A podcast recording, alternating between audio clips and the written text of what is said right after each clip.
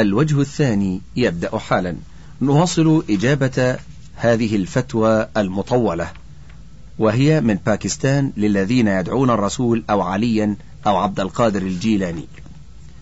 رابعا وصف الرسول صلى الله عليه وسلم بأنه نور من نور الله. وإن أريد به أنه نور أتى من نور الله فهو مخالف للقرآن الدال على بشريته. وإن أريد بأنه نور باعتبار ما جاء به من الوحي الذي صار سببا لهداية من شاء من الخلق فهذا صحيح. وقد صدر منا فتوى في ذلك هذا نصها. للنبي صلى الله عليه وسلم نور هو نور الرسالة والهداية التي هدى الله بها بصائر من شاء من عباده. ولا شك أن نور الرسالة والهداية من الله. قال تعالى وما كان لبشر أن يكلمه الله إلا وحيا أو من وراء حجاب أو يرسل رسولا فيوحي بإذنه ما يشاء. إنه علي حكيم. وكذلك أوحينا إليك روحا من أمرنا. ما كنت تدري ما الكتاب ولا الإيمان ولكن جعلناه نورا نهدي به من نشاء من عبادنا. وإنك لتهدي إلى صراط مستقيم. صراط الله الذي له ما في السماوات وما في الأرض ألا إلى الله تصير الأمور.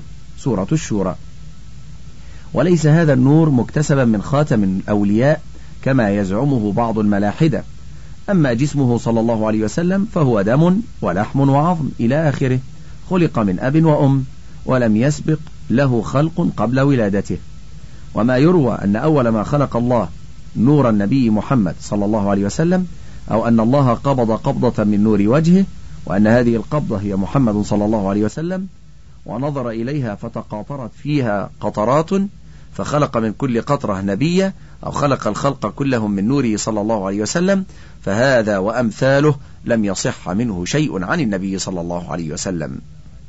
الصفحة السادسة والستون والثلاثمائة وما بعدها من مجموع الفتاوى لابن تيمية في الجزء الثامن عشر. خامسا القول بأن الرسول صلى الله عليه وسلم ليس بشرا مثلنا يحتمل حقا وباطلا وقد صدر منا فتوى في ذلك. هذا نصها. هذه الكلمة مجملة تحتمل حقا وباطلا. فإن أريد بها إثبات البشرية للنبي صلى الله عليه وسلم وأنه ليس مماثلا للبشر من كل وجه بل يشاركهم في جنس صفاتهم فيأكل ويشرب ويصح ويمرض ويذكر وينسى ويحيا ويموت ويتزوج النساء ونحو ذلك. ويختص بما حباه الله به الإيحاء إليه وإرساله إلى الناس بشيرا ونذيرا وداعيا إلى الله بإذنه وسراجا منيرا فهذا حق وهو الذي شهد به الواقع وأخبر به القرآن.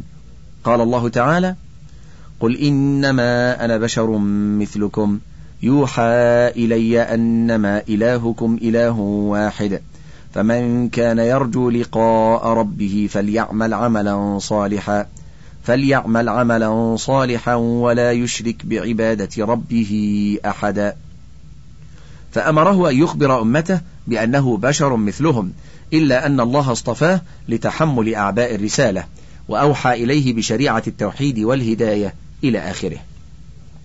وقال تعالى في بيان ما جرى من تحاور بين الرسل وأممهم قالت رسلهم أفي الله شك فاطر السماوات والأرض يدعوكم ليغفر لكم من ذنوبكم ويؤخركم إلى أجل مسمى. قالوا إن أنتم إلا بشر مثلنا.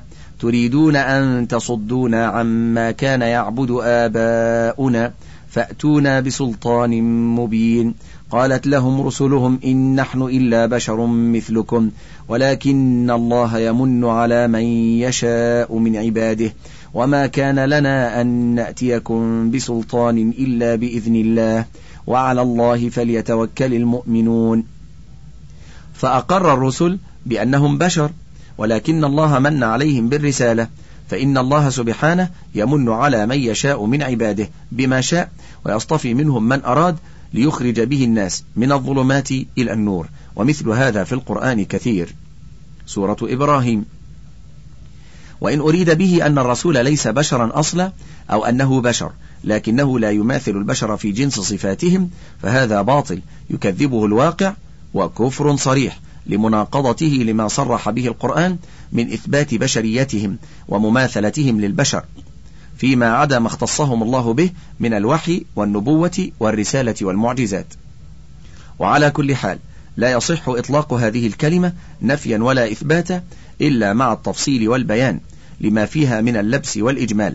ولذلك لم يطلقها القرآن إثباتا إلا مع بيان ما خص به رسله كما في الآيات المتقدمة كما في قوله تعالى قل إنما أنا بشر مثلكم يوحى إلي أنما إلهكم إله واحد فاستقيموا إليه واستغفروه وويل للمشركين الذين لا يؤتون الزكاة وهم بالآخرة هم كافرون.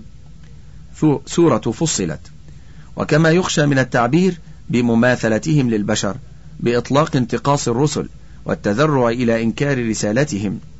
يخشى من النفي للمماثلة بإطلاق الغلو في الرسل وتجاوز الحد بهم إلى ما ليس من شأنهم بل من شؤون الله سبحانه.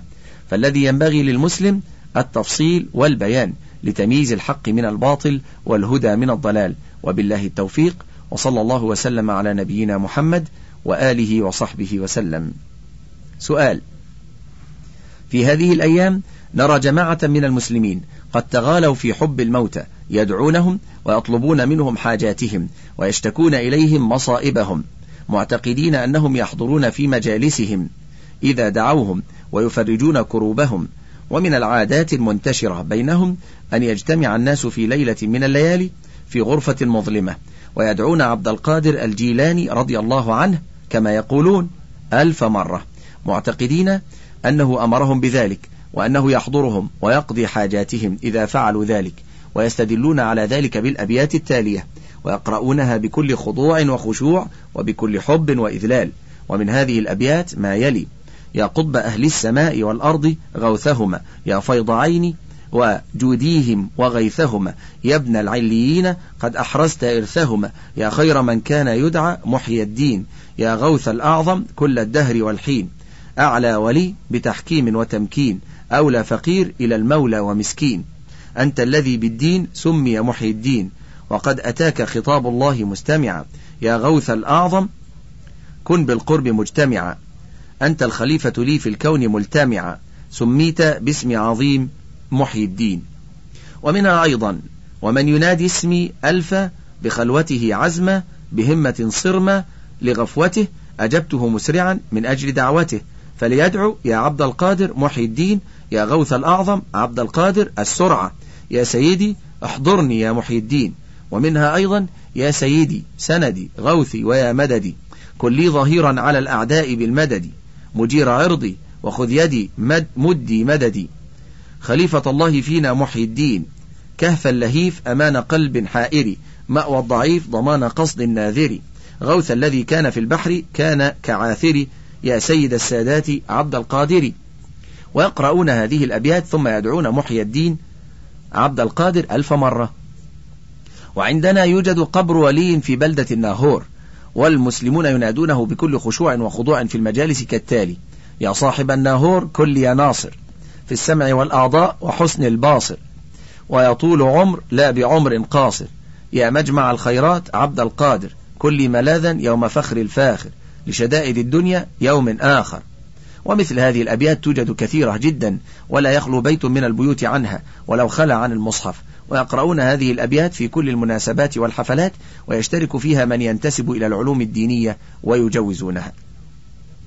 أرجو منكم أن تفكروا في معاني هذه الأبيات ثم تجيبوا على الأسئلة التالية بأدلة من القرآن الكريم والسنة النبوية الشريفة. بإجابة واضحة لكي ننشرها ونوزعها بين المسلمين ليظهر الحق ويزهق الباطل ولعلهم يهتدون بها. واحد. هل يجوز لمسلم أن يقرأها وأمثالها من الأبيات تعبدا ويعتقد ما فيها من المعاني؟ اثنان. هل يجوز لمسلم أن ينادي عبد القادر الجيلاني رضي الله عنه كما يقولون؟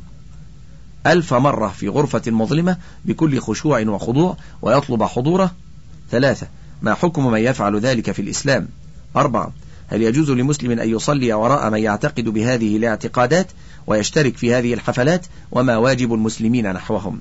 جواب أولا دعاء غير الله من الأموات والغائبين والاستعانة بهم في كشف غمة أو تفريج كربة أو شفاء مريض أو نحو ذلك شرك لأن هذا الدعاء وهذه الاستغاثة عبادة وقربة فالتوجه بها إلى الله وحده توحيد وصرفها لغيره شرك أكبر. ومن ذلك قراءة ما في السؤال من الأدعية وأمثالها واعتقاد ما فيها فهو شرك أكبر يخرج من ملة الإسلام والعياذ بالله. قال الله تعالى ولا تدع من دون الله ما لا ينفعك ولا يضرك. فإن فعلت فإنك إذا من الظالمين. وإن يمسسك الله بضر فلا كاشف له إلا هو. وإن يردك بخير فلا راد لفضله. يصيب به من يشاء من عباده وهو الغفور الرحيم. سورة يونس. وقال وأن المساجد لله فلا تدعوا مع الله أحدا. سورة الجن. وقال ومن يدع مع الله إلها آخر لا برهان له به فإنما حسابه عند ربه إنه لا يفلح الكافرون. سورة المؤمنون. إلى غير ذلك من الآيات التي دلت على اختصاص الله بالاستغاثة والدعاء. وثبت أن النبي صلى الله عليه وسلم قال إذا سألت فاسأل الله وإذا استعنت فاستعن بالله. رواه الإمام أحمد في المسند الحديث. ثانيا. على ذلك لا يجوز أن ينادي المسلم الشيخ عبد القادر الجيلاني ولا غيره سواء كان نبيا أم صالحا ليحضر أو ليغيث ملهوفة أو يفرج كربة أو لينال الحاضرين ببركته أو لغير ذلك من الأغراض. بل نداؤه شرك أكبر وهو بريء ممن دعاه ولا يسمعه ولا يستجيب له. كما قال تعالى بعد ذكر آيات ربوبيته ذلكم الله ربكم له الملك والذين تدعون من دونه ما يملكون من قطمير. إن تدعوهم لا يسمعوا دعاءكم ولو سمعوا ما استجابوا لكم ويوم القيامة يكفرون بشرككم ولا ينبئك مثل خبير. سورة فاطر. ثالثا يعلم مما تقدم أن من فعل ذلك ممن ينتسبون للإسلام فإنه يكون بذلك مشركا شركا أكبر بنص كتاب الله وسنة نبيه صلى الله عليه وسلم. رابعا وبناء عليه لا تصح الصلاة وراءه لأنه مشرك شركا أكبر يخرج به عن ملة الإسلام. وصلى الله على نبينا محمد وآله وصحبه وسلم. سؤال هل يجوز لمسلم أن يقول في دعائه أجيبوا وتوكلوا يا خدام هذه الأسماء الحسنى بقضاء حاجتي؟ جواب نداء خدام الأسماء الحسنى لقضاء الحاجات شرك لأنه نداء لغير الله من خدم غائبين موهومين لا نعلم له أصلا. قال تعالى ومن أضل ممن يدعو من دون الله من لا يستجيب له إلى يوم القيامة. وهم عن دعائهم غافلون. وإذا حشر الناس كانوا لهم أعداء وكانوا بعبادتهم كافرين. سورة الأحقاف. وقال تعالى ومن يدع مع الله إلها آخر لا برهان له به فإنما حسابه عند ربه إنه لا يفلح الكافرون سورة المؤمنون. وقال تعالى ولا تدع من دون الله ما لا ينفعك ولا يضرك فإن فعلت فإنك إذا من الظالمين وإن يمسسك الله بضر فلا كاشف له إلا هو. سورة يونس. الآية. وقال عز وجل وأن المساجد لله فلا تدعوا مع الله أحدا سورة الجن. وقال تعالى وأنه كان رجال من الإنس يعوذون برجال من الجن فزادوهم رهقا. سورة الجن. وثبت عن النبي صلى الله عليه وسلم أنه قال إذا سألت فاسأل الله وإذا استعنت فاستعن بالله. رواه الإمام أحمد. الحديث. إلى غير ذلك من الآيات والأحاديث الدالة على أن الدعاء لجلب النفع أو دفع الضرر إنما هو لله فصرفه لغير الله شرك لأنه عبادة. سؤال هل يجوز لمسلم أن يكتب الأسماء الروحانية الجن أو الملائكة أو أسماء الله الله الحسنى أو غير ذلك من الحرز والعزيمة المشهورة عند الروحانيين بإرادة حفظ البدن من شر الجن والشيطان والسحر؟ جواب الاستعانة بالجن أو الملائكة والاستغاثة بهم لدفع ضر أو جلب نفع أو للتحصن من شر الجن شرك أكبر يخرج عن ملة الإسلام والعياذ بالله. سواء كان ذلك بطريق ندائهم أو كتابة أسمائهم وتعليقها تميمة أو غسلها وشرب الغسول أو نحو ذلك. إذا كان يعتقد أن التميمة أو الغسل تجلب له النفع أو تدفع عنه الضر دون الله. وأما كتابة أسماء الله تعالى وتعليقها تميمة فقد أجازه بعض السلف وكرهه بعضهم لعموم النهي عن التمائم واعتبار تعليقها ذريعة إلى تعليق غيرها من التمائم الشركية ولأن تعليقها يعرضها للأوساخ والأقدار وفي ذلك امتهان لها وهذا هو الصواب.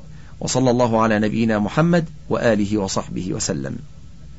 سؤال وهنا شخص عبد غير الله أو دعا غير الله أو ذبح لشيخ كما يحدث في مصر فهل يعذر بجهله أم لا يعذر بجهل؟ وإذا كان لا يعذر بجهل فما الرد على قصة ذات أنواط؟ أفتونا مأجورين. جواب لا يعذر المكلف بعبادته غير الله أو تقربه بالذبائح لغير الله أو نذره لغير الله ونحو ذلك من العبادات التي هي من اختصاص الله إلا إذا كان في بلاد غير إسلامية. ولم تبلغه الدعوة فيعذر لعدم البلاغ لا لمجرد الجهل لما رواه مسلم عن أبي هريرة عن رسول الله صلى الله عليه وسلم أنه قال والذي نفس محمد بيده لا يسمع بي أحد من هذه الأمة يهودي ولا نصراني ثم يموت ولم يؤمن بالذي أرسلت به إلا كان من أصحاب النار رواه أحمد. فلم يعذر النبي صلى الله عليه وسلم من سمع به. ومن يعيش في بلاد إسلامية قد سمع بالرسول صلى الله عليه وسلم فلا يعذر في أصول الإيمان بجهله. أما من طلبوا من النبي صلى الله عليه وسلم أن يجعل لهم ذات أنواط يعلقون بها أسلحتهم فهؤلاء كانوا حديثي عهد بكفر وقد طلبوا فقط ولم يفعلوا فكان ما حصل منهم مخالفا للشرع وقد أنكره عليهم النبي صلى الله عليه وسلم فلم يفعلوه. وصلى الله على نبينا محمد وآله وصحبه وسلم. سؤال ما حكم طالب المدد من شخص ميت؟ بأن يقول مدد يا فلان. وما الحكم في طلبه أيضا من الأحياء غير الحاضرين لذلك الشخص طالب المدد؟ جواب أولا طالب المدد من شخص ميت. بأن يقول مدد يا فلان. يجب نصحه وتنبيهه بأن هذا أمر محرم بل هو شرك. فإن أصر على ذلك فهو مشرك كافر. لأنه طلب من غير الله ما لا يقدر عليه إلا الله فقد صرف حق الله إلى المخلوق. قال تعالى إنه من يشرك بالله فقد حرم الله عليه الجنة ومأواه النار. الآية من سورة المائدة. ثانيا طلب المدد من الحي الذي ليس بحاضر لا يجوز لأنه دعا غير الله وطلب منه ما لا يقدر عليه إلا الله تعالى. وهو شرك أيضا. قال تعالى فمن كان يرجو لقاء ربه فليعمل عملا صالحا ولا يشرك بعبادة ربه أحدا. سورة الكهف. ودعاء الحي الغائب نوع من العبادة. فمن فعل ذلك نصح فإن لم يقبل فهو مشرك شركا يخرج من الملة. وصلى الله على نبينا محمد وآله وصحبه وسلم. سؤال أرجو أن تفتون في جماعة يتحلقون في المساجد يذكرون الله ويذكرون رسوله ويأتون في أذكارهم ببعض الأشياء المنافية للتوحيد مثل قولهم بصوت واحد وخذ بيدي يا رسول الله يرددون ذلك ويقودهم أحدهم قائلا يا مفتاحا لكنوز الله يا كعبة لتجلي الله أيا عرشا لاستواء الله يا كرسيا لتدلي الله فأغننا يا رسول الله أنت المقصود يا حبيب الله أنت أنت يا رسول الله. إلى غير ذلك من هذا النوع المملوء بالشركيات. جواب. أولا إن ذكر الله جماعة بصوت واحد على طريقة الصوفية بدعة. وقد ثبت عن رسول الله صلى الله عليه وسلم أنه قال من أحدث في أمرنا هذا ما ليس منه فهو رد. رواه أحمد. ثانيا إن دعاء غير الله والاستغاثة به لتفريج كربة أو كشف غمة شرك أكبر لا يجوز فعله لأن الدعاء والاستغاثة عبادة وقربة لله وحده فصرفها لغيره شرك أكبر يخرج من الإسلام والعياذ بالله. قال تعالى ولا تدع من دون الله ما لا ينفعك ولا يضرك فإن فعلت فإنك إذا من الظالمين. وإن يمسسك الله بضر فلا كاشف له إلا هو وإن يردك بخير فلا راد لفضله يصيب به من يشاء من عباده وهو الغفور الرحيم. سورة يونس. وقال تعالى وأن المساجد لله فلا تدعوا مع الله أحدا. سورة الجن. وقال تعالى ومن يدع مع الله إلها آخر لا برهان له به فإنما حسابه عند ربه إنه لا يفلح الكافرون. سورة المؤمنون. إلى غير ذلك من الآيات الدالة على وجوب صرف العبادة لله وحده. وثبت في الحديث أن النبي صلى الله عليه وسلم قال إذا سألت فاسأل الله وإذا استعنت فاستعن بالله. سورة آه رواه الإمام أحمد الحديث. وقال عليه السلام الدعاء هو العبادة. رواه أحمد وأبو داود والترمذي وابن ماجه. والله الموفق وصلى الله على نبينا محمد وآله وصحبه وسلم. سؤال عندنا رجل يدعى صالح أو من الصالحين وهو حي على وجه الأرض والناس يكرمونه غاية الإكرام. وكل سنة أو على الحول يعملون له الوليمة خاصة من كل رجال القبائل. فيأتيه الرجل ويقول له أنت يا سيدي فلان عشاك عندي على سبيل التبرك. والآخر يقول له يا سيدي فلان. غداك عندي. وأما الوليمة فهي تكون من ذبيحة أو ذبيحتين. ويجمع على الوليمة من الرجال حوالي خمسين إلى ستين رجلا في نفس الليلة أو اليوم. ويلقى الذكر إذا كانت الوليمة في الليل. والحاصل يبلغ تكاليف الوليمة عند الرجل صاحب الوليمة حوالي مئة جنيه. وبعد انصراف الرجل الولي يلحق به الرجل صاحب الوليمة ويعطيه ما لا يقل عن خمسين أو عشرين جنيها. هذا كل سنة عند الناس الأغنياء. وهو يعلم من يطلب بخاطره أو جاهه عند الله في المغيب. وإليك هذا المثل. عندما يمشي الرجل الذي في قلبه عقيدة أنه رجل صالح ويأتي في ظروف كربة فيقول يا سيدي فلان خاطر بركتك وجاهك عند الله أن تفك لي كرب من كروب الدنيا كمثل مرض أو خوف من طريق أو في ظلام من الليل وهكذا.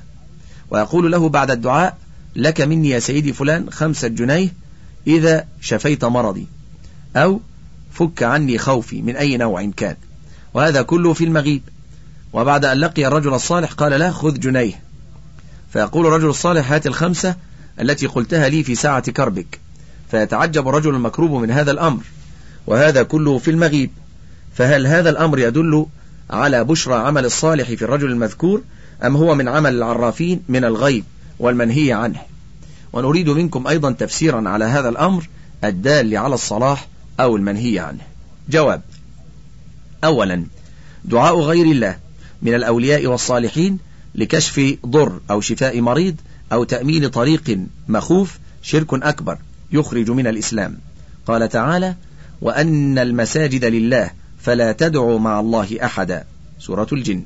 وقال تعالى ولا تدع من دون الله ما لا ينفعك ولا يضرك. فإن فعلت فإنك إذا من الظالمين. سورة يونس. ثانيا ادعاء علم الغيب كفر. قال تعالى قل لا يعلم من في السماوات والأرض الغيب إلا الله. سورة النمل.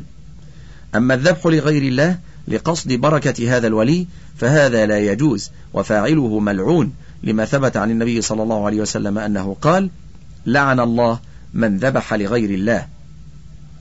رواه أحمد. وقال تعالى قل إن صلاتي ونسكي ومحياي ومماتي لله رب العالمين لا شريك له وبذلك أمرت وأنا أول المسلمين. سورة الأنعام. وأما إن كان الذبح لقصد تكريم الإخوان وإطعامهم وفعل المعروف فهذا لا شيء فيه. وبالله التوفيق وصلى الله على نبينا محمد وآله وصحبه وسلم.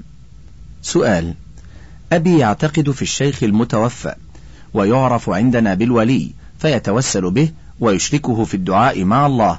فيقول مثلا يا رب يا سيدي عبد السلام ما حكم الإسلام في ذلك؟ مع أنه يصلي ويصوم ويزكي. جواب دعاء الأموات والغائبين من الأنبياء والأولياء وغيرهم وحدهم أو مع الله شرك أكبر ولو صام وصلى وزكى لقول الله سبحانه أعوذ بالله السميع العليم من الشيطان الرجيم. بسم الله الرحمن الرحيم. ولا تدع من دون الله ما لا ينفعك ولا يضرك. ما لا ينفعك ولا يضرك فإن فعلت فإنك إذا من الظالمين. هامش هذه الآية من سورة يونس وهي الآية السادسة بعد المئة. انتهى الهامش.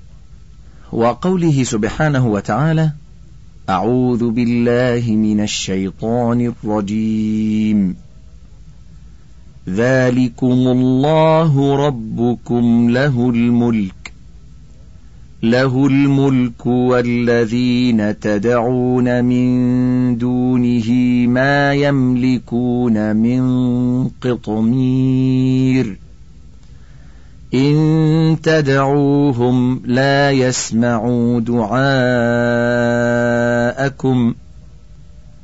لا يسمعوا دعاءكم ولو سمعوا ما استجابوا لكم. ولو سمعوا ما استجابوا لكم ويوم القيامة يكفرون بشرككم ولا ينبئك مثل خبير. هامش. من سورة فاطر الآيتان الثالثة عشرة والرابعة عشرة. انتهى الهامش. والآيات في هذا المعنى كثيرة. وصلى الله على نبينا محمد وآله وصحبه وسلم.